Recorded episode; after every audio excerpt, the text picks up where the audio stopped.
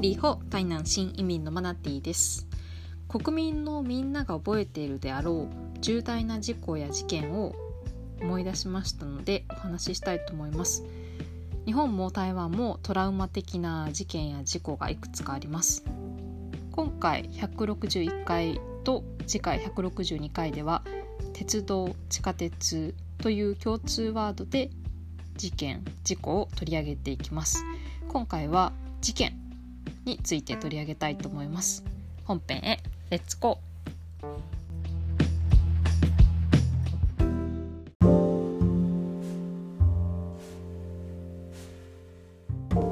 チャプター1地下鉄×無差別殺人。日本。日本では1995年地下鉄サリン事件というテロリズムが起こりました。このことについて取り上げたいと思います。地下鉄サリン事件は私が4歳の時にあった事件で私自身はあまりこの事件のことをその時4歳の時にどうだったかっていうのは全く記憶がありません。ただ小学校の時の友人がたまたまこの地下鉄サリン事件の時にこの街頭の電車にもしかしたら乗るかもしれなかったけど乗らなかったっていう話をしていてそのことは今も記憶に残っています。宗教団体のオウム真理教によって東京の地下鉄車両内で神経ガスのサリンが散布され死者13人負傷者6000人以上とを出しました。負傷者の8割は慢性的疲れ目や視力障害を負ったというふうに言われています。この事件は大都市で無差別に化学兵器が使用されるという世界でも似た例のないことだと言われています。当時前例のないテロリズムとして世界にもショックを与えた事件でありました。次のチャプターでは台湾の地下鉄でも起こった無差別殺人についてお話ししたいと思います。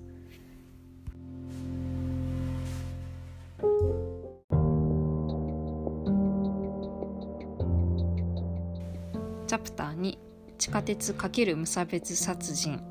台湾。台湾の地下鉄で2014年に起こった台北地下鉄通り魔事件。語ろうと思います。この事件は多分日本人あまり覚えてないと思いますが当時台湾ではすっごく話題になって社会に大きなショックを与えた事件でした。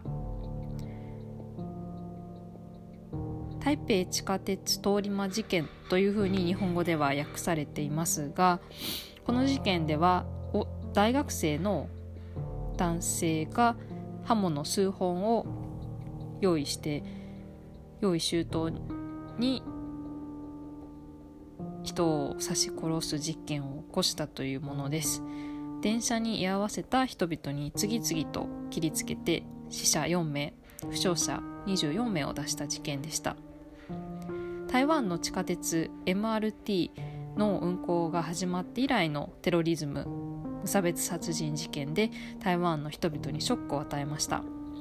事件後しばらくは地下鉄利用を控える人が多かったようです。犯人は男子学大学生男子で友人は少なく趣味は暴力的なオンラインゲームで電車殺人事件などに関する猟奇小説も書いていたとされます。大学卒業が近かったのですが卒業アルバムに「私は自分の家を放火したことがない」と書いていたなど普段から猟奇的なことを好んで発言発信していたということが分かっています。殺人の動機については事件後何かショッキングな大実験を起こしたいと思っていたと語っています。逮捕後も反省の様子は全く見られず約2年後の2016年死刑が執行されました。日本では死刑は公主刑が行われていますが台湾では銃殺刑が行われています。近年では全身麻酔の後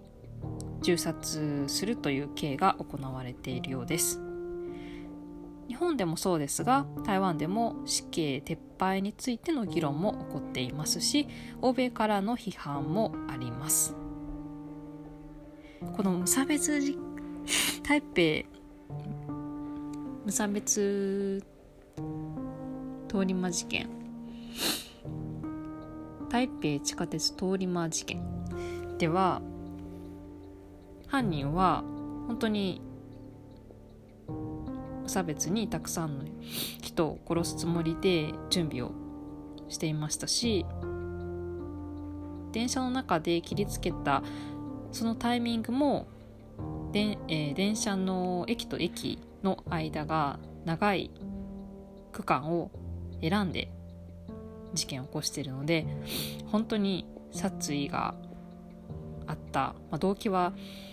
不確かな部分もありますがすごく猟奇的で残酷な事件として知られています。ではまた次回。再会。